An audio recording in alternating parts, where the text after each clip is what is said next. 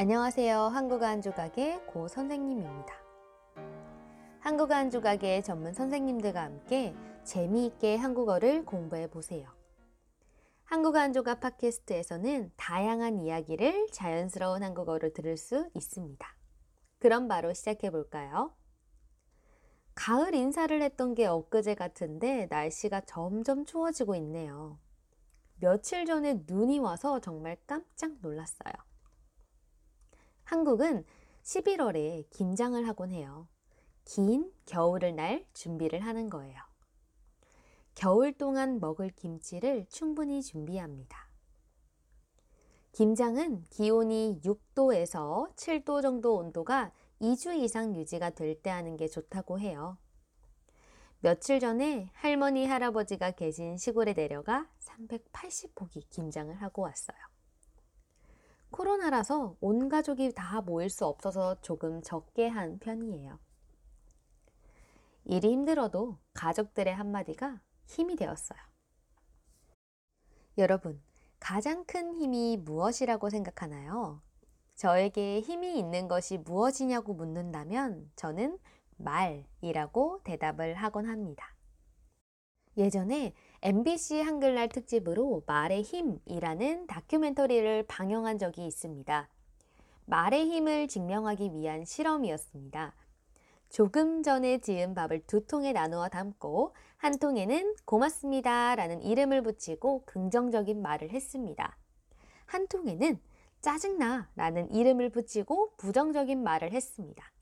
4주 후에 어떻게 되었을까요? 4주 후에 놀라운 일이 벌어졌습니다. 고맙습니다를 붙인 통에는 하얀 곰팡이가 피었고 짜증나를 붙인 통에 있던 밥은 모두 썩었습니다. 말의 힘이 크다는 것을 알게 되었습니다. 오늘은 한국의 속담 중에 말과 관련된 속담 두 가지를 이야기해 보려고 합니다.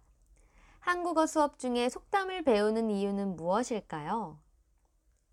속담을 통해 과거의 한국 사람들이 어떠한 생각을 가지고 있었는지 알 수 있습니다. 또한 교훈이 담겨 있습니다. 여러분이 알고 있는 말과 관련된 속담은 무엇이 있나요? 그럼 과거의 한국 사람들이 말에 대해서 어떻게 생각을 했는지 이야기해 볼까요? 첫 번째 속담은 말 한마디에 천냥빚도 갚는다 라는 속담입니다. 말을 잘하면 어려운 일이나 불가능해 보이는 일도 해결할 수 있다는 뜻입니다. 같은 말을 해도 어떻게 말하느냐에 따라 그 결과가 달라진다는 것을 이야기합니다. 말 한마디가 얼마나 중요한지 알려주는 속담입니다. 한 번 뱉은 말이 사람을 죽이기도 하고 살리기도 합니다. 부정적인 말, 책임을 지지 못할 말을 하게 되면 결국 망하게 되는 겁니다. 내가 이야기한 말이 혹시 다른 사람에게 피해를 주거나 괴롭히는 말이 아닌지 생각해 봐야 합니다. 두 번째 속담은 가는 말이 고와야 오는 말이 곱다 라는 속담입니다. 여러분도 많이 들어본 속담일 것 같은데요. 가는 말은 여러분이 하는 말을 이야기합니다. 오는 말은 내가 듣는 말을 이야기합니다. 곱다 라는 말은 좋은 말, 예쁜 말을 이야기합니다. 다른 사람에게 말이나 행동을 좋게 해야 나에게도 좋은 말과 행동이 돌아온다는 뜻입니다. 제가 친구에게, 야, 이것 좀 해. 라고 하는 것보다 이것 좀 도와줄래? 라고 이야기하면 듣는 사람이 기분이 나쁘지 않겠지요? 말은 상대방을 기분 좋게 할 수도 있고 기분 나쁘게 할 수도 있습니다.